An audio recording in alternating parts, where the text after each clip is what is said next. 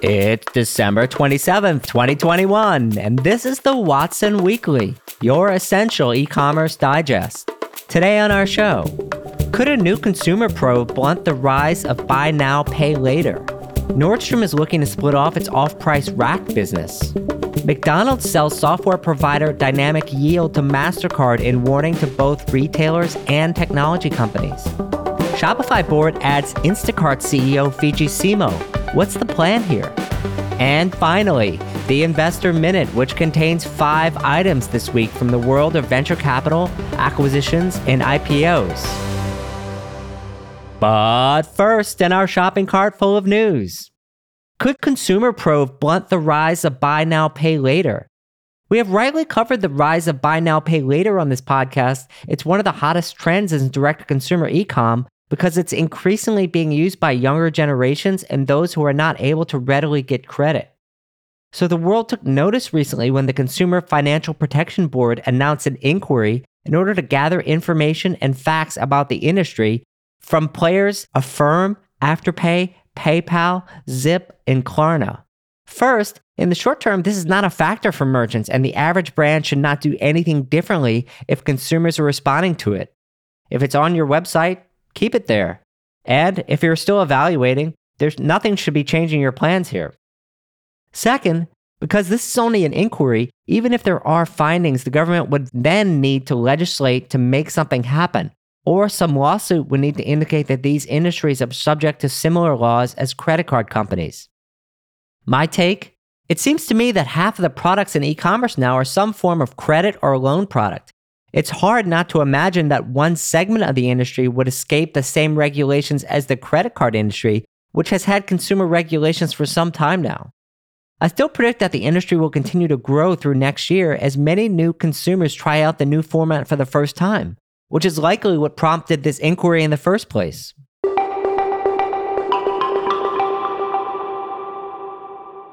Our second story Nordstrom is looking to split off its off price rack business. As we struggle to exit the pandemic, one thing has seemed true of Nordstrom's. The main retail business has rebounded, but the off price business, Nordstrom Rack, has struggled, and now the retailer is starting to wonder do we even need to operate our own off price business anymore?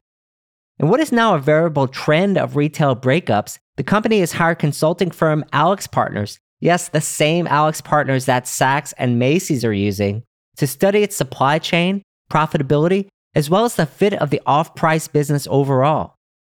Nordstrom Rack, while beloved by some consumers, always seems something like a double edged sword for a company that always prided itself on great service. The typical Nordstrom Rack consumer is more mainstream American than the average Nordstrom shopper. On the other hand, the primary Nordstrom shopper might get tempted by the rack offering in order to get a higher discount on some items that were just in the main department store only a few months earlier. For years, Nordstrom has said that the rack customers trade up to its full price offering, and so the play seemed to be consumer acquisition. The big challenge is can Nordstrom's come up with another acquisition strategy which doesn't rely on cheapening its brand? The next question is who is the acquirer for Nordstrom Rack? And the obvious answer is someone who can operate off price already, more than likely someone like TJ Maxx or Macy's. Despite the fact that Macy's doesn't call itself off price, they routinely operate at 40% off retail and on top of that, have Macy's backstage business and Off Fifth, which has recently presented as critical in Macy's often changing Polaris strategy. Of course, TJ Maxx is king of off price, buying from most retailers on the planet, which means they have more leverage to offer a better experience. So, what will happen next? I do think this Nordstrom Rack sale is likely to happen. The brand dilution by having Nordstrom brand associated with off price never made a ton of sense to me, and I expect that the company will fill the gap in co- consumer exposure with the addition of new smaller format stores.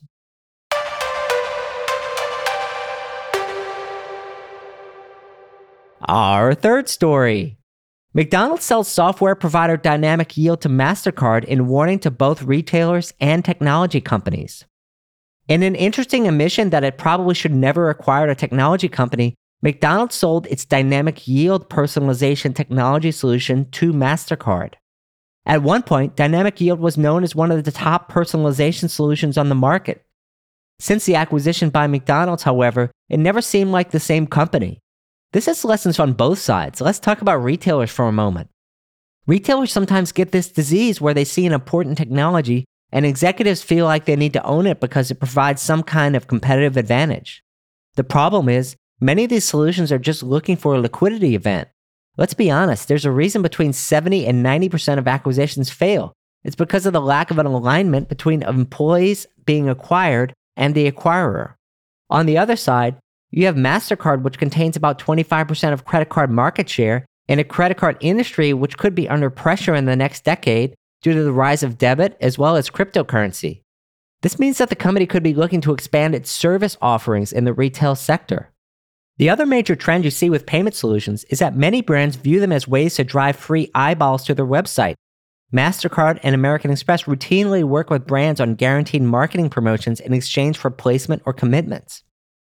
Personalization of price and offer is at the heart of a great marketing promotion, so it's not hard to see how MasterCard might benefit from the technology, and they are likely getting a good price for it to boot.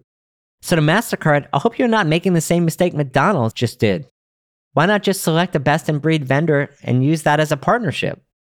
And finally, to McDonald's and other retailers who acquire technology companies, please think twice before doing this and understand what you're buying.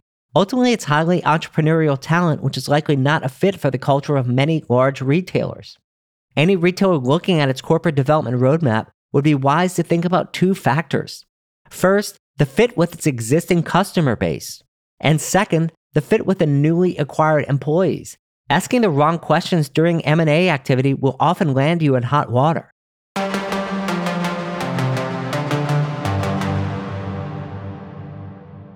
And our last story. Shopify board of directors adds Instacart's CEO Fidji Simo. What's the plan here? In the last week, Shopify added Instacart CEO Fidji Simo to their board of directors. The timing here is very strange, and there has been a lot of speculation about what this means. Let's review the various options. First, this move could mean Shopify is going to partner with Instacart and tie it into its e commerce platform. This is where most people jump to, but I don't buy it.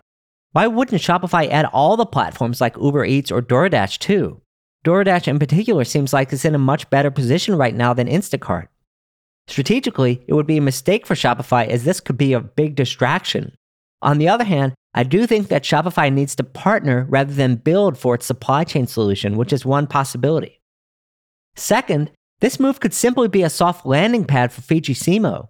This theory states that this partnership is more about Fidji Simo setting up a soft landing spot for herself after Instacart explodes than it is about helping either of the two companies. In all fairness to Fidji Simo, she inherited a troubled company and always seemed like an odd pick for Instacart, which already had a significant amount of advertising and app talent. Right now, DoorDash is eating their strategic lunch, and Instacart is not showing any signs of righting the ship. I would call this a strong possibility and the most likely of the options. Third, this could be about using Fidji Simo's expertise in advertising and app engagement to help Shopify. I think the idea might be that Fidji Simo is there to spur innovative thinking with regards to what could be possible to improve shop app engagement short of building a marketplace. The timing of this is also suspicious given the recent departure of Carolyn Everson, the president of Instacart. I suspect that likely both of them are not happy with what they've gotten themselves into, and while Carolyn chose to leave, Fidji Simo is expanding her scope and using her current CEO role as a way to set the stage for her next act. I would simply be shocked if Fidji Simo was the CEO of Instacart in even two years' time at this rate.